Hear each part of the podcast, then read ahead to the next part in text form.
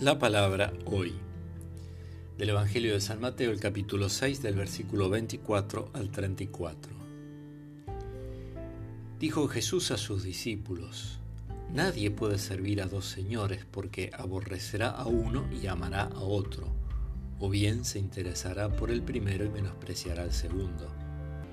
No se puede servir a Dios y al dinero. Por eso les digo, no se inquieten por su vida pensando qué van a comer o qué van a beber, ni por su cuerpo pensando con qué se van a vestir.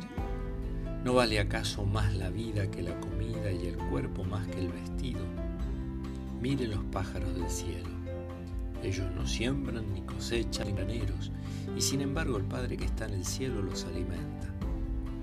¿No valen ustedes acaso más que ellos? ¿Quién de ustedes, por mucho que se inquiete, puede añadir un solo instante al tiempo de su vida? ¿Y por qué se inquietan por el vestido?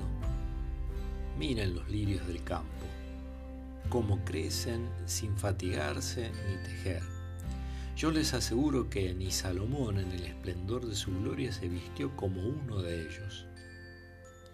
Si Dios viste así la hierba del campo, que hoy existe y mañana será echada al fuego, ¿cuánto más hará con ustedes, hombres de poca fe? No se inquieten entonces diciendo, ¿qué comeremos, qué beberemos o con qué nos vestiremos? Son los paganos los que van detrás de esas cosas. El Padre que está en el cielo sabe bien que ustedes las necesitan. Busquen primero el reino de Dios y su justicia, y todo lo demás se les dará por añadidura. No se inquieten por el día de mañana.